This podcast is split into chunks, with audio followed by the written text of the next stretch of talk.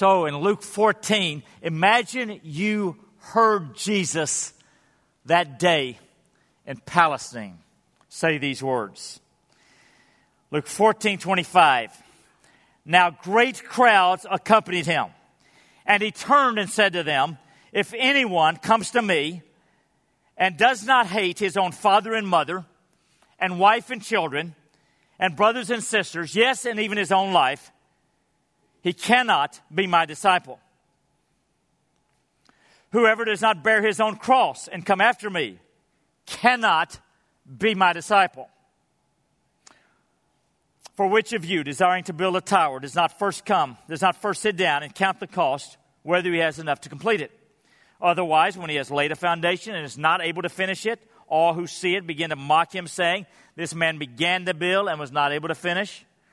Or what king, going out to encounter another king in war, will not sit down first and deliberate whether he is able with 10,000 to meet him who comes against him with 20,000? And if not, while the other is yet a great way off, he sends a delegation and asks for terms of peace. So therefore, any one of you who does not renounce all that he has cannot be my disciple. The Word of God. Jesus is looking for disciples. Not mere converts who have trusted Christ as Savior, as important as that is, but those folks who have trusted Christ as Savior and they, and they give their whole lives to Him. They walk with Him. They surrender their lives to Him. He is looking not just for converts, but for disciples. Not simply casual Christians, but radical Christians who are all in for the Savior. Now, church, you know our entire vision here is about making disciples right out of the Great Commission. Matthew 28, go and make disciples of all nations. And then he defines it this way. He says, baptizing them in the name of the Father and the Son and the Holy Spirit, and teaching them to obey everything I've commanded you. So, how does he define a disciple? Baptized believers who obey everything. Fully surrendered. Those are disciples, baptized believers. And our command from Jesus, our charge, the, the, right before he died, go and make disciples.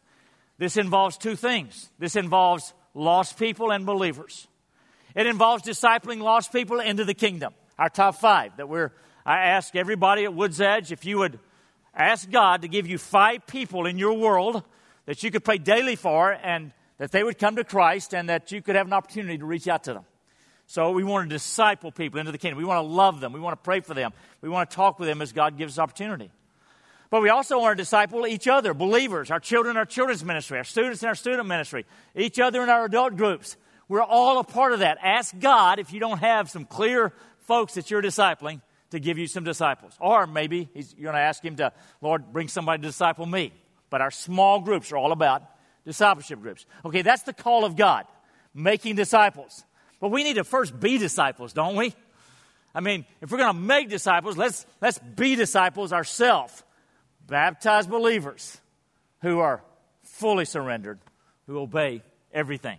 Now, Jesus, in this passage, probably the strongest passage in the Gospel of Luke, that has been a challenging book, the strongest passage probably on the call to discipleship. He gave us three conditions to be disciples, sort of acid tests whether or not you're a disciple. The first one is you've got to hate father and mother parents, wife or spouse, and children, brothers and sisters, and yes, even your own life, or you cannot be my disciple. Now, first of all, what does Jesus mean here? Does he really want us to hate these people that we would consider closest to us? Well, in light of the fact that the entire biblical teaching is really emphasizing the importance of loving one another, in light of the fact that in Matthew 22, Jesus was once asked, What's the greatest commandment of all?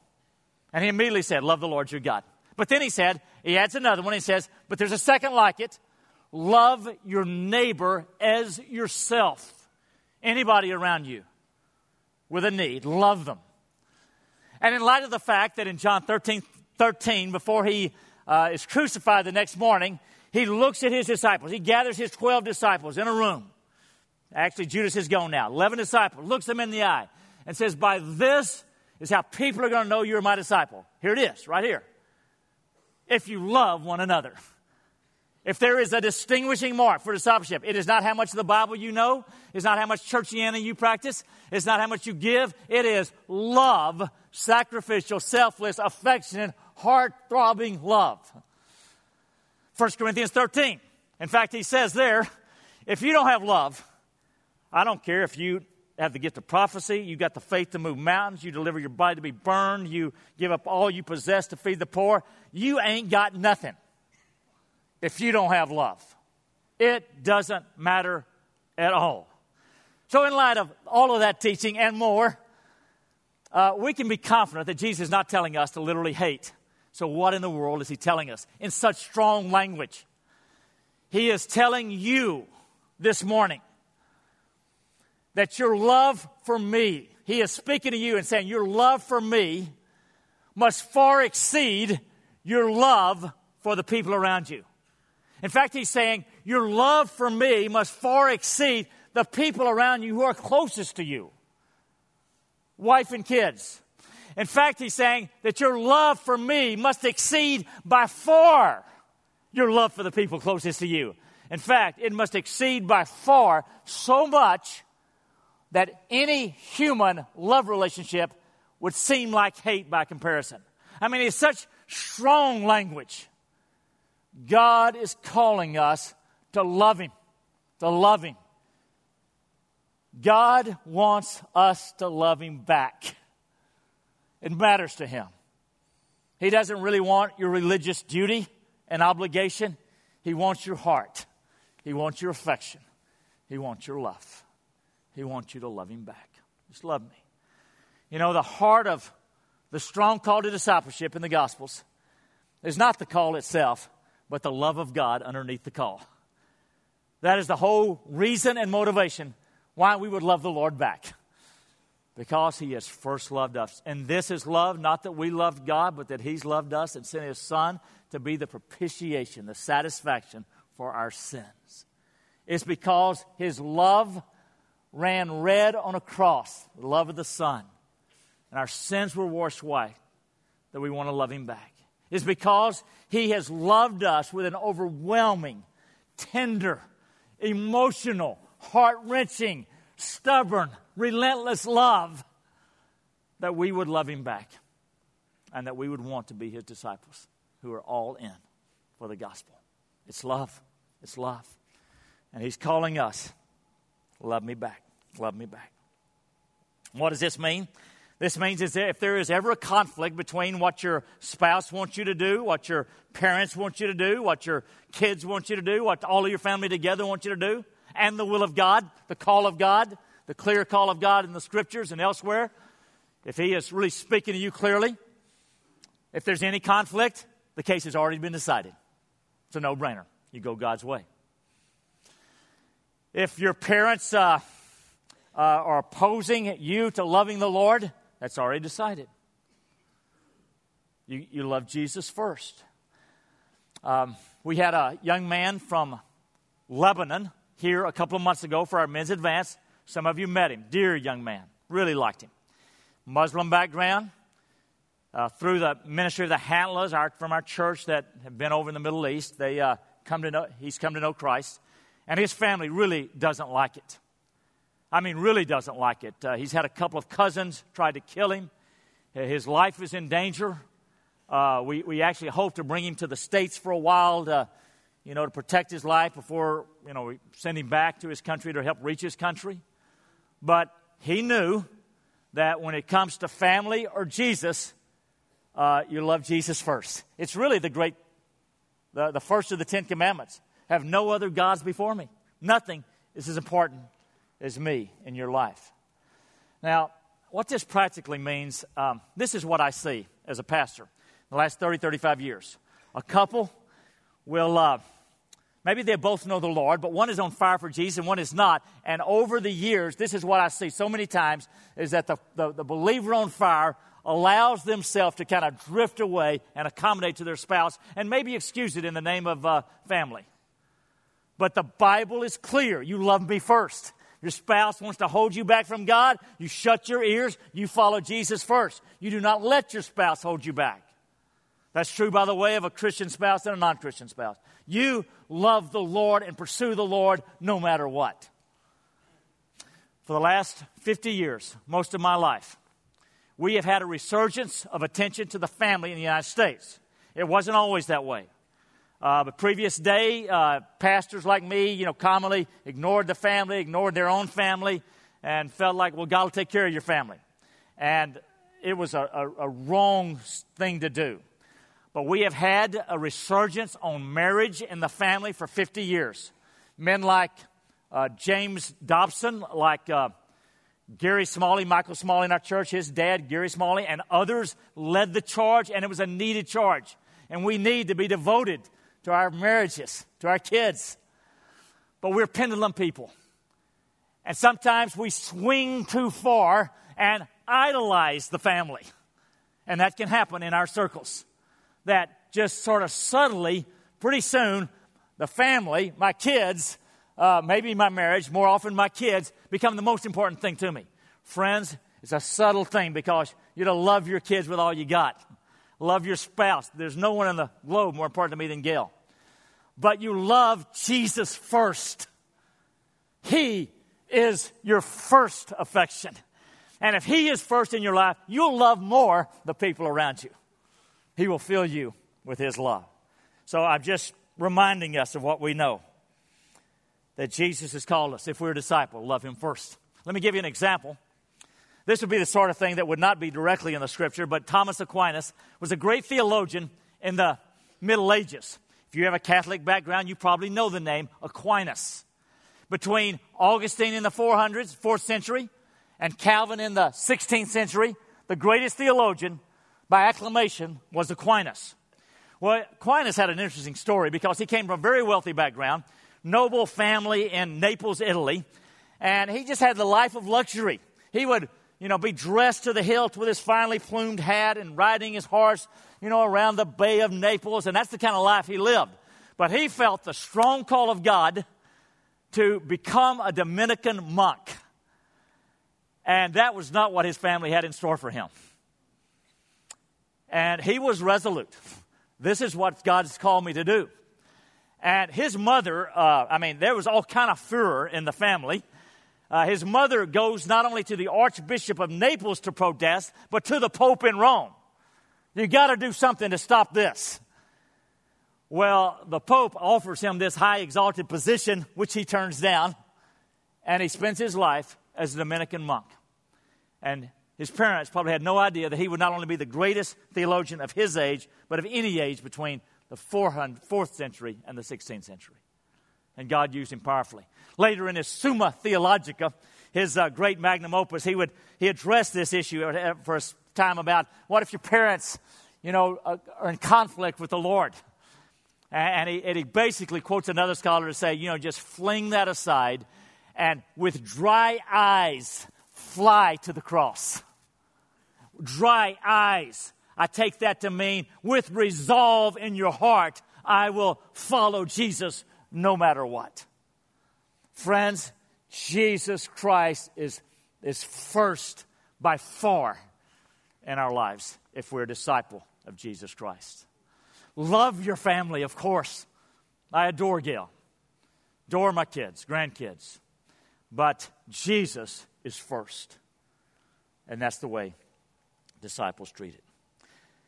Secondly, the second condition, briefly, Verse 27 Whoever does not bear his own cross and come after me cannot be my disciple. Okay, bear my own cross. When we hear the word cross, we think of one of those, or maybe we think of the silver cross around the neck, or maybe the ornament on the wall, something like that. When the first century hearers heard this statement, they did not think about any of those three things. This is what they thought of. They thought of someone carrying the horizontal cro- crossbeam to, to uh, on their way to execution to be nailed to that thing and to the vertical uh, beam in a cruel execution. They thought, oh, he is on his way to be executed. And it was a tough thing. The word cross would mean for those hearers something what the word electric chair means to you.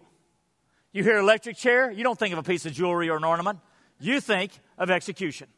Somebody is about to get executed. Okay, what is Jesus saying? You've got to pick up your electric chair, bear your cross, and follow me. As you give up your life, you die to self, you live to Jesus alone. You, you, you, were, you were crucified on the cross with Him. Your whole life has been given up for the sake of following Jesus Christ. That's a disciple.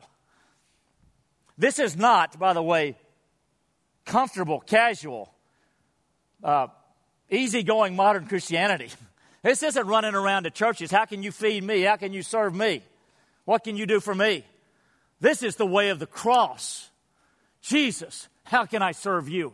How can I advance the kingdom? Lord, what is your call on my life? That is the way of Jesus. And he's saying, you got to bear your cross. You got to be willing to give up your life. It's what Dietrich Bonhoeffer said in uh, Nazi Europe as he was opposing, well, it was before he really opposed Hitler. Writing in his theology, he said, when Christ calls a man, he bids him come and die. He bids him come and die. He doesn't call him to a bed of roses. He calls him to all out obedience, surrender, loyalty, fervent affection, and fierce loyalty. Later, it would cost Bonhoeffer his life as he was executed by Hitler before he died. Uh, I love the story of Nelson Mandela's commitment. You have heard me tell it because I think it's so powerful. Remember Mandela, the leader against racial injustice in South Africa, arrested, and uh, everybody knew he was going to be convicted and either uh, sent to a lifetime of prison or to be executed and tortured. And he had an opportunity to speak to the jury before uh, he is sentenced. And this is what he said He said, Ending apartheid is a cause for which I will gladly invest every day of the rest of my life, and a cause for which I am fully prepared to die. Now, the cause of ending apartheid is a very important one. Racial justice is very important to the heart of God, and every other kind of justice is. But our cause, the cause of advancing the, the cause of Jesus Christ, is by far the most important cause on the planet because we rescue people not for 30, 40, 50 years, but for all eternity. And because Jesus Christ is first, because this is what people need the most. And just think about what Mandela said. He said, This is a cause for which I will gladly invest. Not, oh, reluctantly. Not, not, oh, poor me. Oh, I got to do this. No, no. I gladly invest my life for this. And I will gladly invest every day of the rest of my life, or it's a cause for which I'm fully prepared to die. Now, if Nelson Mandela is willing to give his life and to give his, or, or to die for the cause of racial justice, will we not be willing to die for the cause of Jesus Christ? Live or die. Let me say this it's much easier to be a martyr, martyr than to live the life of a saint. Isn't it? I mean, we have martyrs today around the world. Somebody told me between the services about some little kids, son of a bishop, and challenged by ISIS. Look, is Jesus the most important thing to you? Will you renounce Jesus? No, we want. Children were killed. I mean, they have, they do that. It is easier, though, I imagine, to die the death of a martyr than to live the life of a saint like you and I and every day surrender our lives afresh to Jesus Christ and say no to the cultural norms of living for self and things and stuff and saying, I'm going to live for the next world. I'm going to live for Jesus Christ. He says, This is a true disciple. You give up your life for me. What's that mean? Well, it means we obey what the Lord says. No questions asked. It means singles in the church don't sleep together before marriage. It means that uh, couples in marriage are faithful to each other as long as they both shall live. And I realize there are some extenuating things that the Bible gives you opportunity, but, but basically, you know, we love that spouse no matter what. It means that when gossip is so easy and common, that we say no. Anybody else here besides me struggle with gossip? If not, you struggle with lying. Because we all struggle with gossip. Is my universal experience of Christians. I mean, one in a hundred doesn't. That means we don't say bad things about people, we go to them if you got something to say. This morning I was reading in Proverbs 12 and about three or four, or five verses in a row calling us to honesty, to honesty. God hates lying. God hates deceitfulness. That means when we kind of think, excuse something with, well, it's just a small lie, uh uh God hates it. A disciple says no. Forgiving somebody who's hurt you? Oh, absolutely. If God has forgiven me of a billion, billion dollars worth of sin, yes, I can forgive that thousand dollar sin over there against me. Or that million dollar sin. Giving 10% off the top? No question. My privilege. Gladly do that. Friends, this is a disciple. We're not talking a good game. We're obeying the Lord because we love Him, because He's first loved us, because of a bloody cross where love ran red and sins washed white. The attitude is uh, of a contract. Except in this contract, you don't read through all the conditions you've got to follow and sign your name at the end. The contract is a blank sheet of paper, and you write your name, and you're basically saying to the Lord, whatever, whoever, whenever, however, whatever you want, I'm in. You sign your name in advance, I'm all in. That's a disciple. Not perfect, but you're surrendered. That is your firm resolve. Your firm resolve. I think about Polycarp in the early church. In our first service, there was a man in our service from uh, Turkey, modern day Turkey, and uh, Izmir is one of the great cities in Turkey today. And it was the ancient city of Smyrna in the book of Revelation, one of the seven churches in Revelation, Smyrna. And the Apostle John uh, was exiled right off the coast of Izmir on Patmos. But before he was exiled, he discipled a man by the name of Polycarp, who became the bishop of the church in Smyrna. Can you imagine? Your discipler was John the apostle. That'd been something. Well, Polycarp was all in. And uh, from time to time in the Roman world, the Roman Empire, there was uh, uh, heightened persecution of Christians where many would lose their lives.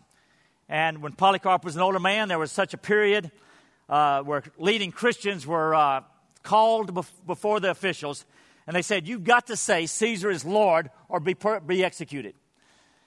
And Polycarp knew this was coming, and uh, so he just kind of left the, the city and went out to the countryside, staying in a cabin. Uh, they found him. The uh, military officer and his soldiers knock on the door, and they knew him, and they said, Look, Polycarp, you don't have to mean it, just say the words. We know. But this is what Polycarp said in essence. He said, For 86 years, I have served Jesus, and he has never betrayed me once, and I'm not going to betray him now. So he was taken. The officer felt he had no choice, but he took, took Polycarp back into the city, tied him to the stake, burned at the stake. Um, all in, no matter what. But again, um, it's easier probably to die the death of a martyr, not to minimize that in any way, but to live the life of a saint. It would probably be easier for us. My experience with Christians in America, North America, I think we've got a higher percentage here by the grace of God. But my experience of Christians in North America is that far less than 50% are all in for Jesus Christ.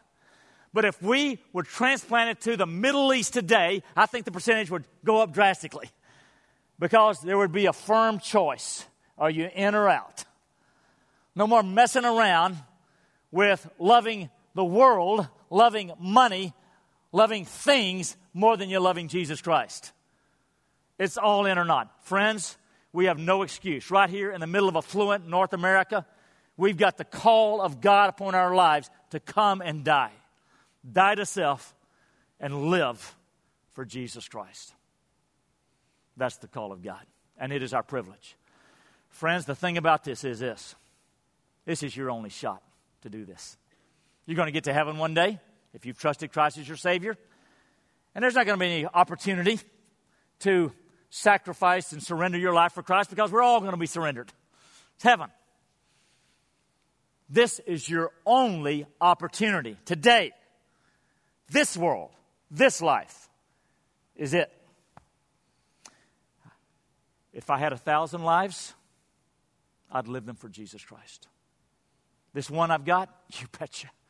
You betcha. Are you in? One more condition. First, he has a little prequel. It's kind of odd. Doesn't quite fit really with the passage, but sure it does.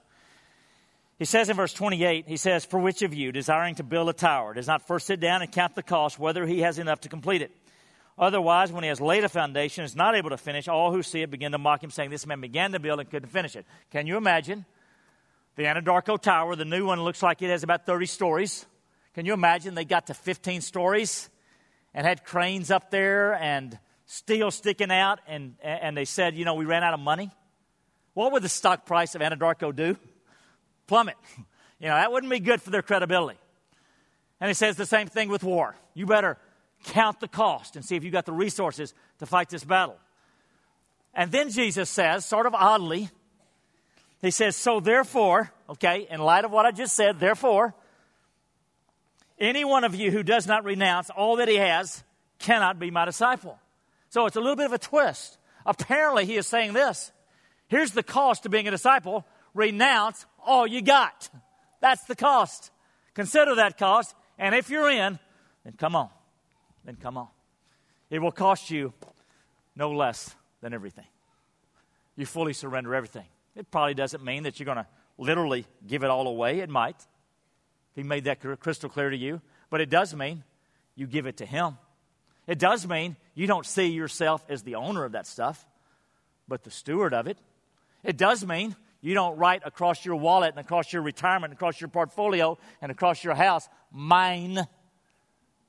But you write across it, God's. He's got it all, and you hold it loosely. You hold it loosely. You're not crushed when the stock market comes, when the stock crash comes, because you never based your life upon your stuff you're not willing to renounce all that you have, you cannot be my disciple. Everything you have belongs to God. That includes your kids, by the way. It includes your health. It includes your career. It includes your abilities. It includes your house and things and money and retirement. Everything. Yours, yours, yours. Now, church, those are the three conditions. Jesus didn't shrink back from saying hard things, did he? Who would talk this way?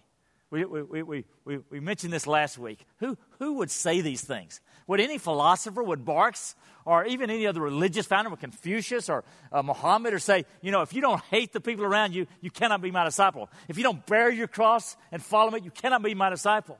If you don't renounce everything, you cannot be my disciple. But Jesus was different because Jesus is your God, and He made you, and He loves you, and He knows what's best for you.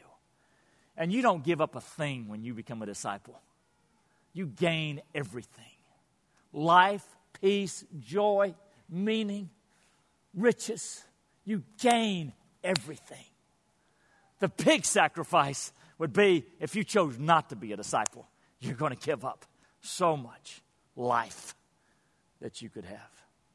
And the whole reason, the whole reason we do this is because of a bloodstained cross, because of a Savior who loved us so much he died for us on the cross. And if you'd been the only one, he'd have still done it. We do it because we love him back. Church, from time to time, the passage calls us strongly into discipleship, and once or twice a year, I give you an opportunity. I give us an opportunity for all of us who are believers, either for the first time or to reaffirm that I'm all in. I'm not perfect. I know I'm not going to be perfect, but Lord, as much as I've got, I'm all in. I'm yours. And I want to give you that opportunity this morning. What we do is we'll stand together in a few moments. I'll put a prayer, a prayer of surrender up there. It's on our website if you want to put a copy in your Bible, say, maybe mark the date. This is when I did this. But I want to give you an opportunity. I don't want you to feel awkward if you're not ready for that. Uh, maybe you're not even a Christian. You're here in the room. You're just investigating, checking this out. Well, we're so glad you're here. I'm so glad you're here. And my encouragement to you is to put your trust in a Savior who died for you on a cross. Jesus, please come and save me. Some of you, you're believers, but uh, you and God both know that if you prayed this prayer, you wouldn't mean it. Don't mock God. Don't play games with God. If you're not ready to say this, don't say it. Nobody's going to be looking at you, they're going to be looking at the screen. So you just be praying that God would speak to you and reveal to you whatever you need to get revealed. But many of us, we don't want to waste our lives. We want to give our lives fully to the, to the gospel. So, could we all stand up? We'll put the prayer up now. And uh, if you're not ready to make that uh, affirmation, declaration, then uh, you just pray that God would speak to you and work in your heart, whatever you need to pray. But for many of us, would you join me with all your heart and declare your loyalty? Lord, because you are my God, because you have made me, because you have saved me by the blood of Jesus, because you have loved me fiercely, forgiven me completely, and accepted me eternally. Let me stop right there. Friends, that is the foundation. Let's go back or continue. I gladly surrender my entire life to you. Jesus, I am trusting you as my Savior from sin, and I now bow to you as my King. All that I am and have, I give to you. My dreams, my hopes, my fears, my family, my relationships, my health, my career, my money, my time, my hobbies, my whole life belongs to you. Though I will struggle and at times fail, I choose to rest in your grace which is greater than all my sin. Father, I receive your love for me. Jesus, I am your fully devoted follower. Spirit, I depend on your power, not mine. I want to live my life as if Jesus died yesterday, rose this morning, and is coming again tomorrow. Have all of me, Lord Jesus. I am yours. Amen. Bless you, church. Lord, thank you for these dear people whom I love so much.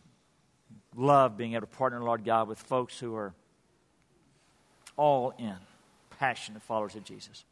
Lord, I also love the folks that aren't ready for this yet. Lord, show them how much you love them. Show them how much you love them. Draw them to you. I pray. Pour out your love in their hearts.